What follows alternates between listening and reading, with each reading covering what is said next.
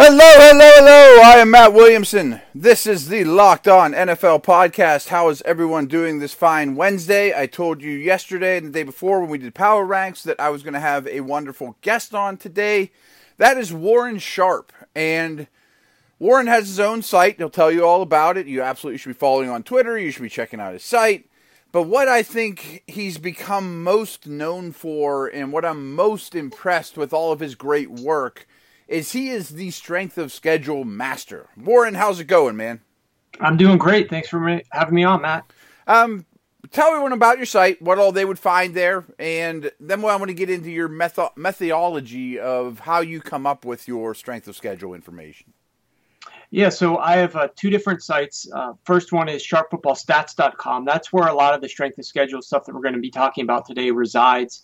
Uh, that's my free to use visualized data website. A lot of different statistics up there that you won't find anywhere else, including personnel groupings and things of that nature. So that's all up there. And then my in season analysis site where I give out predictions on games and that sort of thing is up at sharpfootballanalysis.com. Awesome. Awesome. And how long have you been doing this? And well, let's just yeah, tell us a little bit about your background first.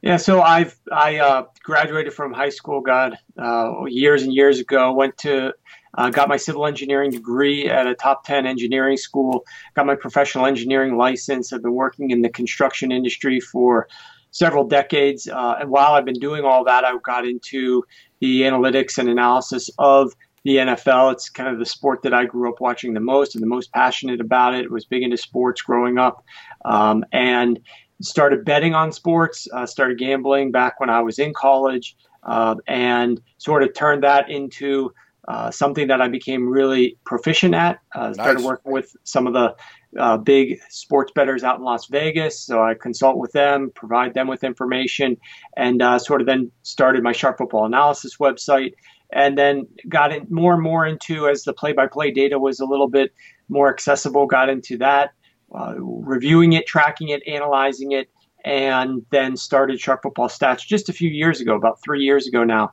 And uh, certainly love that site tremendously because I'm a huge fan of efficiency in the NFL. I hate inefficiency. I hate coaches that make poor decisions. And I would love to see the NFL continue to evolve and become smarter. And so I like sharing that information with people and some of my findings and discoveries.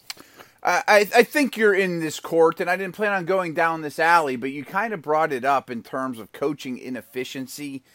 Do you feel like the hiring process in the NFL is flawed. You know, it's a lot of people that, and it seems like some people are starting to think outside the box. The Shanahans, the McVays, these younger guys, certainly the Eagles. But it just seems like such an old boys club that, well, he's been doing this a long time. He was a good coordinator. Let's make him a head coach. Right, and, and I think the issue is philosophically, the NFL is changing. It's not what it used to be even 10 years ago. A lot of the rule changes for player safety have promoted the explosion of passing efficiency. And so these guys that think like that we want to have ball control and keep our defense healthy on the bench and, and rested and like just a lot of the philosophical things that a lot of the older coaches have are not really the most efficient ways to win in the modern NFL. As you have teams that are uh, very few of them, but there are teams that are scratching and clawing to find efficiency edges and matchup edges on a given week, um, and that's their philosophy. They're eager, they're aggressive. Uh, even defensive-minded head coaches, like for instance Dan Quinn, uh, when he was in Atlanta, he had Kyle Shanahan as his OC. Same thing with Bill Belichick, defensive coordinator in New England had Josh McDaniels as his OC. But these coaches, even though they're more defensive minded, they're letting the offensive coordinators kind of run wild, do what they want to do, uh, kind of explode on the opposing defense as best possible. Um, and then you have these other coaches that are just more of the old school mindset. I do think it relates to the hiring process. That's a great point you bring up.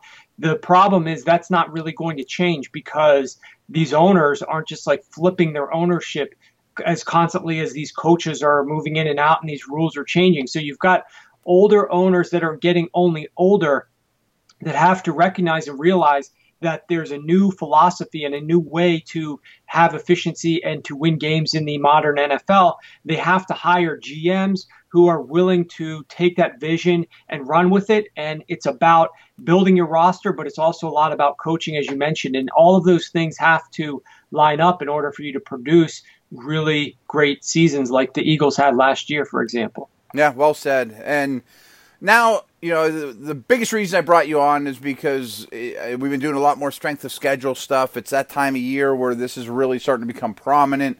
How do you come up with your strength of schedule uh, metrics? Yeah, and that's the that's a great place to start because I do it differently than pretty much anybody else. I kind of pioneered this method a few years ago. Most everywhere that you're going to turn to when you hear about strength of schedule, first of all, these articles are going to come out in in January of 2017, you probably or 2018, you probably started reading them. And once that final Week 17 game ends, everybody knows exactly who they're going to play. They don't know when mm-hmm. they're going to play them, but they know who. And you can develop a strength of schedule based on prior year win loss record, and you can determine who's got the most difficult schedule. The problem with that is it is absolutely meaningless. I've run regression analysis on it. Uh, you could do correlation. There is absolutely nothing that you can take from that from 2017 win rates that is going to help predict whether or not you're going to have a hard schedule this year. And if you are projected to have a hard schedule by those metrics, will you actually perform poorly or will you outperform? There, there's nothing you can glean from that. So the way that I started doing it, like I said, different than anybody else, I look at the Las Vegas win totals, the projected wins that sportsbooks out in Las Vegas issue. And the reason why that's so important is number one, they have teams of bookmakers out there that get together, pull their brain power, and try to figure out what they're going to line these games at. And I don't look at just one book, I look at several different books and kind of amalgamate the numbers in order to come up with kind of like the consensus line on each team. And the other thing that's so important about using the win totals from Las Vegas, even though we can you know, I've had success beating these guys on a yearly basis, have success betting against them. They truly do have overall, if you're talking about top to bottom, overall good numbers, re- respectable numbers. But there is a market, and that market will fluctuate as they take money in on teams. The win totals will move, the juice that they adjust uh, will move, and so all of these different things will allow me to continually refine my win totals as the spring and summer progresses so that my strength of schedule numbers right now that we're going to talk about today while there's probably not going to be a ton of variance, there's going to be slight variance based upon the betting market and how it dictates things. So we can always get the most recent, accurate information for the upcoming season and once I have those win totals and plug them into my model, it's basically just playing out the course of the season and it ranks the teams who plays the most difficult opponents, who plays the easiest opponents, and that's how I project strength of schedule. Yeah, and I think it's brilliant. I mean, uh, to the kind of make I don't, I don't want to put words in your mouth, but I mean, it seems like the backbone of it is Vegas knows their shit. right. They, yeah. they know they certainly know it well much better than, for instance, uh, what the average person knows. They know it extremely well. Uh, they put a lot of work into it. And the reason why is because they're taking money on their position. They're not just some guy sitting there saying, like, well, here's what I think, and then he can go log off his computer and go play with his dog outside. These guys then have to take money in and out on their bets. And I mean, I can tell you there's been a couple of win totals out there where we bet the the unders. We thought their number was wrong. Of one example, I'll just give you the Buffalo Bills. Two of the books lined them at six and a half wins, and I'm talking about some of the more premier sports books out in Las Vegas who are willing to take bets on these games. Not all the books are the same. Not all of them have respectable bookmakers that will actually line their own games. A lot of them just want to copy off of everybody else, but I, I, take the books that are willing to take bets that do have independent line makers. And one of the guys had a seven and a half on the Bills win total. So we bet under seven and a half and under seven um, because we felt that that was a little bit too high and the rest of the market was down at six and a half. So they moved their number down a little bit. And so that's going to factor into the up, you know, the updated numbers. But uh, generally speaking, yes, these guys are willing to take bets on these games. They're willing to take large amounts of money on these games. And as a result, they, they better be doing their homework so that they make sure they're not losing their sports book and their owner a lot of money. Yeah, and, as, as my listeners know, something I do is one of my most popular shows of the year is I go through every line from Vegas with win loss totals and I pick over under. And I have to say, 85% of them I think are dead on, or some, a lot of them sometimes, if they're an even number, I might say, man, I think that is going to be an eight win team, and eight is the line. But there's three or four that I tell my buddies every year are out of whack. You know, like I'm looking at Indianapolis right now at six and a half. Even if Luck is the best player in the league, I don't think they win seven games. You know, or Seattle at eight right now. That does not look like a nine win team to me. I mean, there's always two or three that I look at and say that doesn't quite line up. And I bet my success rate on those teams was 90%. Well, it is. It's very important the way that you approach it in that you're targeting specific teams that you think there are edges. You know, with the talk of sports betting being legalized and uh, a lot of things that are going to come up once they do legalize it in the various states are going to be prop bets. There's going to be prop bets on lots of different things that you can, you know, wager on. The key that I always tell anybody who's placing a wager, um, of course, like if you just want to do something for a few bucks here or there, just to have fun, just have something on the game, then don't expect to make any money off of that. Just do it because you're enjoying it, and it's like the cost of some alcohol or you know your cable channel. It's going to cost a little bit of money to have, and you're not really going to get anything out of it. But but if you're actually going to place a little bit of money on things and you're hoping to make money on those, uh, you can you need to pick your spots like you just suggested doing. You're finding those few spots where you believe that there's value because there's absolutely no way that the line makers are going to be wrong on every team. And so you can, you know, I'll go over here, under here, over, and, and, and I'll make money at the end of the day. You have to pick your spots and only bet when you think that there is value. That's very important for anybody uh, betting any nature of different types of sports bets. Yeah, I think that's smart too. Is I, I haven't done a lot of betting, but I always pick games for this and you know, even week to week, that if I would single out three that are or just the ones that stand out to me, my success rate would be far better than if I have to pick them all. I mean, just because they know what they're doing. Um, one more question about your process that I think people might not realize that not only do you give strength of schedule, you'll say this team has the 22nd hardest schedule this year, but you also break it down into early season, late season, um, you know, past offenses that they're facing. So tell us a little bit more about the specifics of those. Yeah, so uh, definitely, you know, one of the things, the main things that I do with strength of schedule based on the Vegas win projections is I can look at, like you said, I can look at the any any slice of the season that you want to look at, you can go on my website, sharpfootballstats.com, and you can go under the offense menu and drop down to strength of schedule. You can find the 2018 strength of schedule per Vegas odds. I have it up there. It's free to use. You can play around with the different weekly filters. So one exercise that I'd like to do is, you know, okay, of the rookie quarterbacks who might get a start within the first six weeks of the season, who faces the easiest schedule, who faces the most difficult schedule yeah. of opposing teams during that period of time. And you definitely can look at, you know, starts and finishes uh, because a lot of teams' schedules are very different. Like the Giants, for example, very difficult start, extremely easy end. If you've got Saquon Barkley or somebody like that on your roster, he's probably going to do much better in the second half. Don't get too discouraged early. But like you mentioned, one of the things that I do also is I look at unit by unit as well as like passing, deep passing, passing to the running backs, explosive passing. There's a lot of different um, elements that I like to look at for strength of schedule. And those don't relate to the Vegas win totals. Those actually are based on efficiencies, efficiency numbers from the season. So I do a lot of that during the course of the season. So I like to look at okay, well, you know, this team plays this opponent this week, but and this opponent ranks, you know, maybe it's like a bottom 10 in explosive pass defense allowed. And this other opponent, they don't look like they've been doing so well, like the offense going up against them, but they face like a brutal schedule of like three top 10 defenses in explosive pass defense allowed. So they haven't done well but they might explode here on this next upcoming opponent. And I track a lot of that up at Sharp Football Stats as well. Um, in the off season, it's a little tricky, obviously, because I've got like 30 different metrics that I'm tracking. Uh, things like uh, pass rush efficiency and running back pass efficiency, just a lot of the explosive rushing efficiency. And those are all gleaned from the, the 2017 season.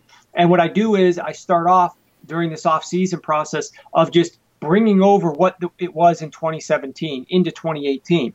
And I've run correlations as to what correlates best. Like run defense year over year correlates a little bit better than does pass defense. Um, But ultimately, by the time I release my book previewing the 2018 season, which will be, I think, around late June, I will have projections for all of these teams in terms of like, okay, the Cleveland Browns, I think this is where they're going to rank uh, in run defense. I think this is where they're going to rank in pass defense, explosive pass defense, pass rush. Like I, I'll rank the teams based on their roster and their coaching and what I think they're going to do, and then I'll have better numbers on the site uh, around early July about projecting the 2018 season. The best thing about strength of schedule, though, that in terms of looking at these detailed statistics and, and not from the Vegas perspective, but from this perspective, is that far too often people just want to look at strength of schedule in the off season especially all the mainstream networks. They want to talk all the, talking to death about strength of schedule in the off season, but then when you get into the season, they're not really focused on it anymore. They're just talking about random stats and, and, and that sort of thing. But the problem it changes by the week. I mean, that's it, it, you're right. Exactly. It cha- it changes a ton, and you could have poor rushing stats because you've been facing ridiculously tough defenses, the best run defenses in the league over the first month, and you have bad rushing numbers and but that doesn't mean you're not going to be able to explode in week five and have a really good rushing game. So it, it really is important to factor in. So, like, one of the biggest things I tell people is you got to go to the site during the season and factor in strength of schedule during the season because not enough people do it, but it's a massive edge if you're one of the few who decides to look at that. Yeah, it's huge. I mean, I, I, as everyone knows that listens, I do a lot of work for Steelers Nation Radio, and last year, the beginning of their schedule was really tough, and everyone was talking about, man, Ben looks bad, and he wasn't playing well.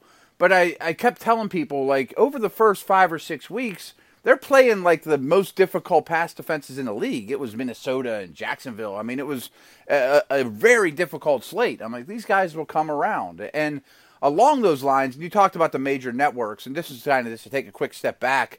It makes me crazy, especially since I've been exposed to what you do, when all these networks talk about, boy, they have a really easy schedule this upcoming year.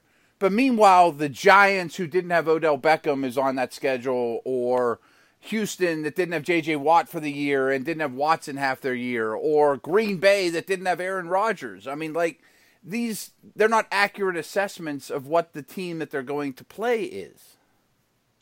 Exactly, and that's why you know looking at prior uh, year strength of schedule is completely meaningless, and why you know the guys in Vegas are actually doing that work to account for these people. And it's also why I put in that work to account for the starting rosters that these teams are going to have. You can't you can't account for injuries that are going to occur during the season because those are completely unpredictable.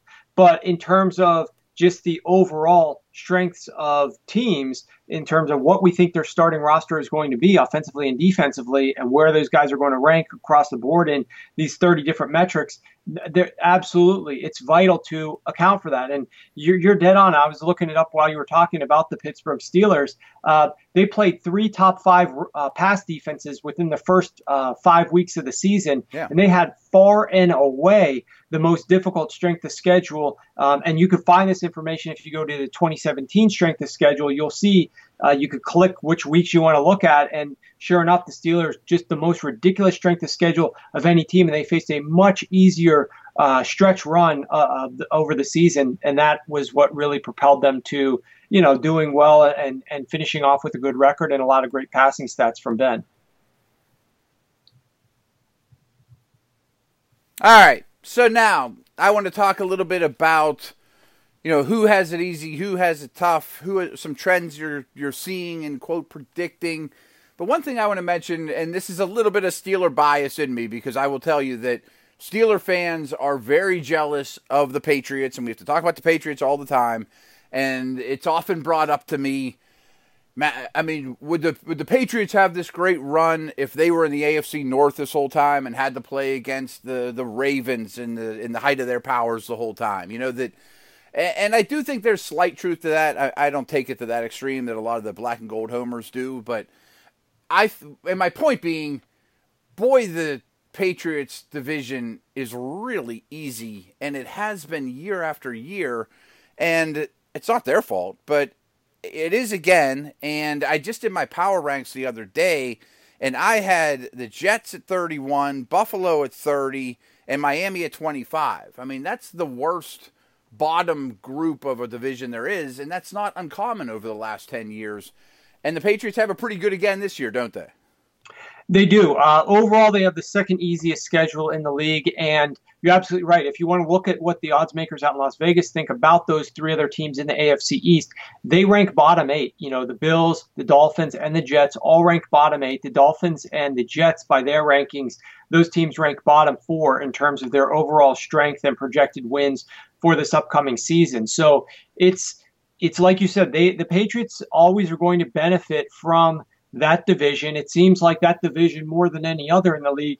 They can't get their act together from their ownership perspective uh, in terms of what coaches they're going to hire, what GMs they're going to bring in, what type of philosophies they're going to instill. And so it's very difficult. First of all, drafting is I don't want to say it's it's um, completely dart throwing, but there's a lot of variance with drafting. I mean, you can get a guy who's awesome at drafting wide receivers for your audience, like Kevin Colbert, tremendous at drafting wide receivers, but hasn't had nearly the level of success drafting DBs. I mean, and these right. are the guys like the, these two players, these two positions mirror one another. Uh, you know they're covering one another. He's watching film. He can see both both types of players similarly, but he's been much better at hitting wide receivers than has DBs. And Ozzie Newsome, another great drafter historically, uh, struggles tremendously to draft wide receivers. So there's just a it's very difficult to be consistently good at drafting. And these are some of the best drafters in the league and league and talent evaluators. Imagine you know some of the guys that aren't so good, some of the GMs that haven't been there very long.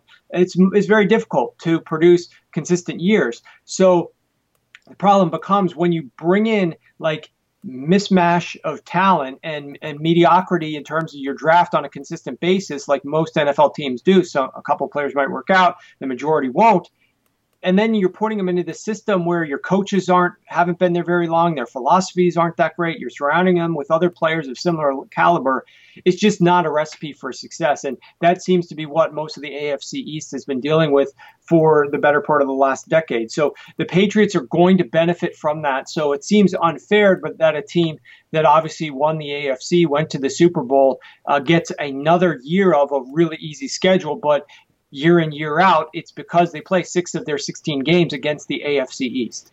Absolutely. And I know this isn't where you were going with this, but I just did want to mention it because it kind of dawned on me too that about the draft. Well, the Patriots then take their draft picks and trade them for proven commodities. You know, Brandin Cooks and um, you know move back. They, they, or they or they throw a lot of seventh rounders at the fan and see what'll hit. I think that they realize that drafting is an inexact science. They do, but I will say um, one of the things that I think that they decided to do this season, you know, they had those two first round draft picks via they acquired through some trades. From 2015 to 2017, so for three seasons, they only drafted one player in the top 59 draft picks. Like the league average was five and a half players. They only drafted one over that three year span. And, and for people who don't up, remember, that's because they traded for Brandin Cooks. They got yes. the first round taken away because of Deflategate. And oh, by the way, they're really good and they pick at the end of the rounds. Exactly. And so they didn't have a lot of really stud young talent on their roster. Like they they were they, so they decided they were acquiring these players like you just mentioned in different ways. But what ended up happening was they become a little bit long in the tooth and a little bit thin. Mm-hmm. When you're trying to get like a, a healthy younger starter to play a bunch of games, it's hard to find those guys when you're getting them in the fourth and fifth and sixth rounds of the draft. It's just much more of a dart throw. So I thought that they would hold on to their draft picks in the first round this year and try to reinvigorate their roster and bolster it with a little bit more youth and proven commodities because I mean it's it's just a numbers game. First round draft picks end up paying off better long term in terms of the number of games they start, the number of seasons they can play, than do guys that are drafted in the later rounds of the draft. So uh, I like that they did that this year, but you're absolutely right. I mean, they they understand value in draft picks. They understand trading down to acquire better value more than most any team in the league. And I mean, it's just one of the many edges that they have because they incorporate analytical thought processes and doing math into their decision making. Yeah, well said. And that was something I was often asked leading up to the draft was, boy, the Patriots have a lot of picks. Are they going to trade up for Josh Rosen or Baker Mayfield or one of these guys? And I said over and over, no, I don't think so because they're they really have been neglecting bringing in premium talent. They need to bring in three or four first, second round picks to, to replenish that cupboard a little bit before they get old in a hurry. Um, right. so, so they're second on the list of easiest schedules. Houston is first. And I mentioned them before. You know, they didn't have J.J. Watt. Mercilus was out a, a big portion of the year. Uh, obviously, Watson. So not only they get those guys back, as well as you know Tyrann Mathieu and uh, moves that every other team type of makes, but they got a pretty easy slate. Yeah, they got a they've got a really easy slate. Um, obviously, you know, the sports books right now are projecting the Indianapolis Colts to really struggle. And right now, the Colts are only favored in three games.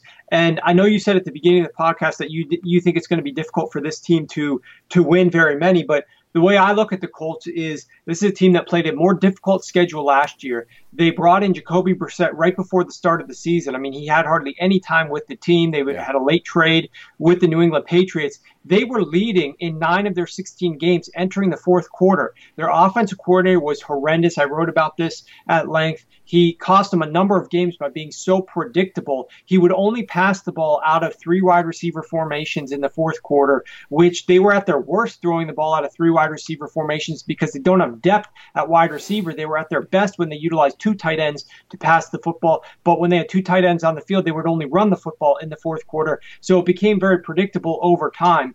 I think that even if Andrew Luck's not there, this is a team that could come close to their six wins, even though the AFC East, sorry, AFC South is getting better, it seems. Uh, yearly, and of course, the Houston Texans are going to be better now that they have Watson there the entire year. But regardless of whether or not we think that the Colts are going to be a five win team or an eight win team, in either case, they're not quite as good as they've been in years past when Luck has been at his peak. Okay, well, I think we both can agree on that. And so they have that benefit. They also have the benefit of simply just playing an easy schedule. I mean, we could talk right now about the AFC versus the NFC in terms of strength of schedule. Right now, the NFC is just so stacked with good young quarterbacks and some savvy veteran guys who are still very good, uh, like the Aaron Rodgers, like the Drew Brees, that it's very difficult playing in the NFC. And if you look at the easiest seven schedules in the NFL, team schedules in the NFL, easiest ones based on strength of schedule this year, those first seven all reside in the AFC.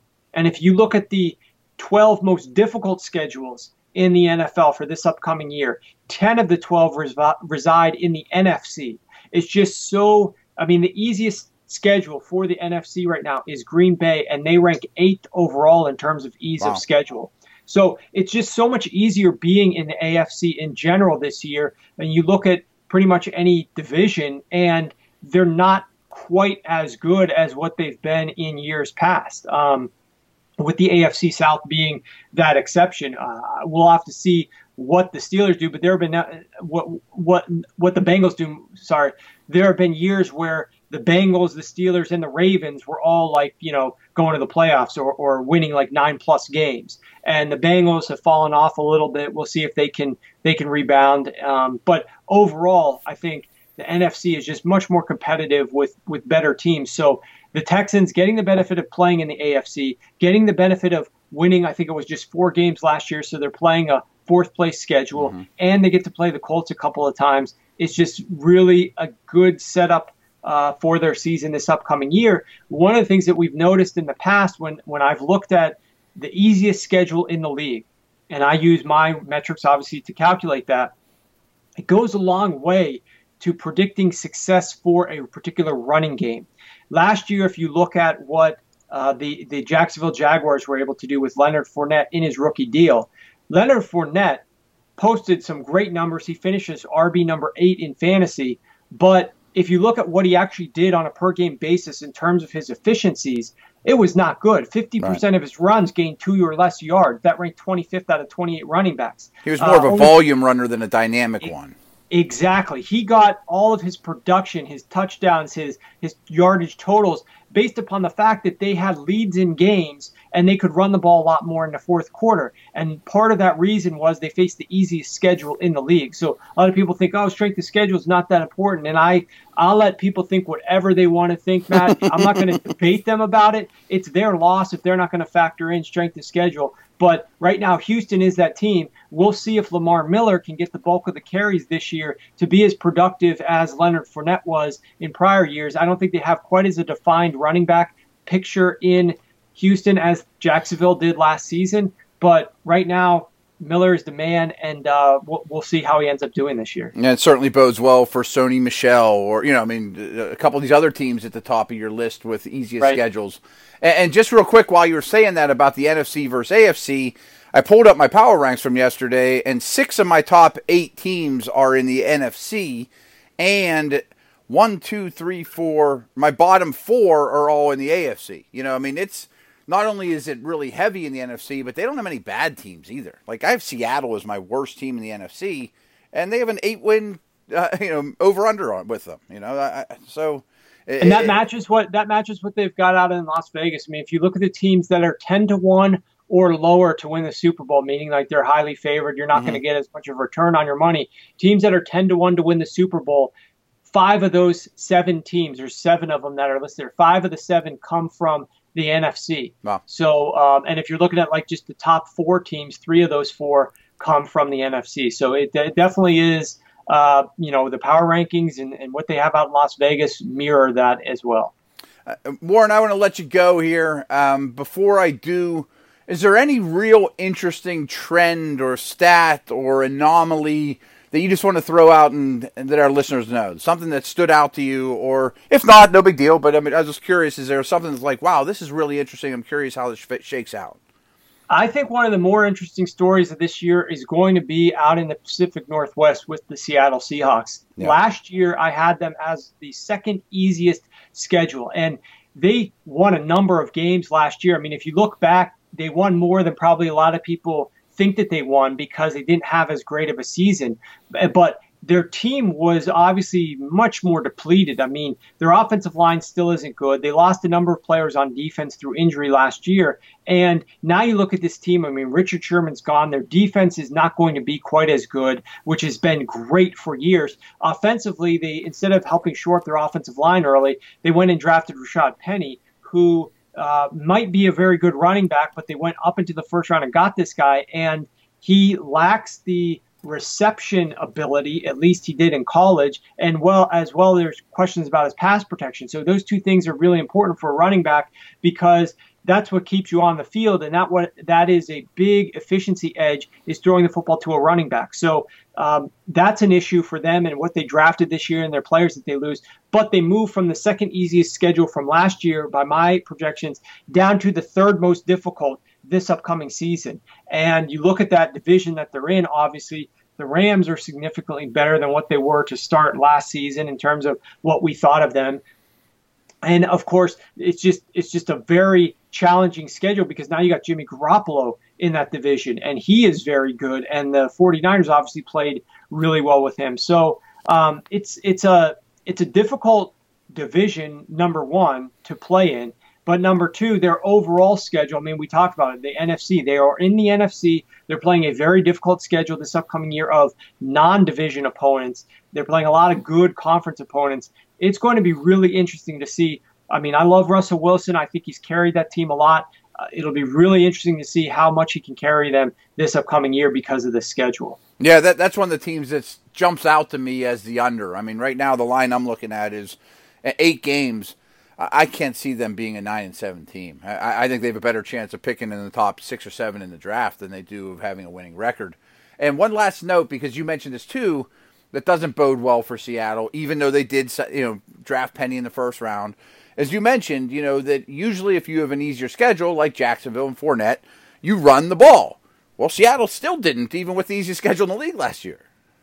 Right, and now they're going to be against a very difficult schedule with yeah. questionable pass protection. And you know, you when you when you're playing a difficult schedule, this is one of the things, one of the reasons why I think there's an actually a good chance that even though uh, Sam uh, even though that Sam Bradford is out there in Arizona, like Josh Rosen might be getting a start pretty early. Number one, Sam Bradford is not going to get a, as many reps with the ones during training camp because they're trying to rest his knee and keep him healthy. But they face a downright brutal three first weeks to the season in terms of opposing defenses, in particular opposing pass rushes. And the Arizona Cardinals offensive line isn't very good. and they're going to because they're playing a difficult schedule, they're going to have to be throwing the ball a lot, and that's the same type of thing, like a parallel with the uh, Seattle Seahawks. They're going to have to be throwing the ball a little bit more because they're going to be in more difficult games where they may not be having a lead. Their defense is going to give up suddenly a bit more points on the sure. scoreboard, most likely. That's going to force this offense to do more than they've done in the past against a much more difficult schedule.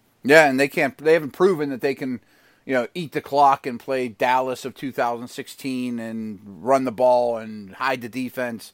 That's not who they are. I think it's going to be a long year for Seattle. Yeah, and I, am projecting the same type of thing. It's going to be it's difficult to really say though with a team with Russell Wilson. Hey, right. they're, they're gonna they're not going to be able to win seven games, but I do think that it's going to be difficult for them to hit the nine win mark um, in that division with this schedule. I think it's going to be an uphill battle for them. Absolutely. Uh, Warren, please tell everybody where to find you, and all of you must check him out. I mean, obviously, if you listen to this conversation, you can see how impressive his work is. Um, and it's been great to have you on. Please, Warren, tell everyone what the where to find you again. Yeah, thanks for having me, Matt. Definitely enjoyed talking with you every opportunity we get. Uh, you can find me on Twitter at Sharp Football. You can check out the free to use stats website where you're going to be able to find all the strength of schedule information, sharpfootballstats.com. And during the season, if you want to see my projections on the games, you can head over to sharpfootballanalysis.com. That's awesome. All of you must do that. So, all right, over and out, everybody. Tomorrow will be Twitter Thursday. I'm not sure what we'll do Friday. Um, so there you have it. Start sending me your Twitter questions for tomorrow. We haven't had a Twitter Thursday in a while. Over and out.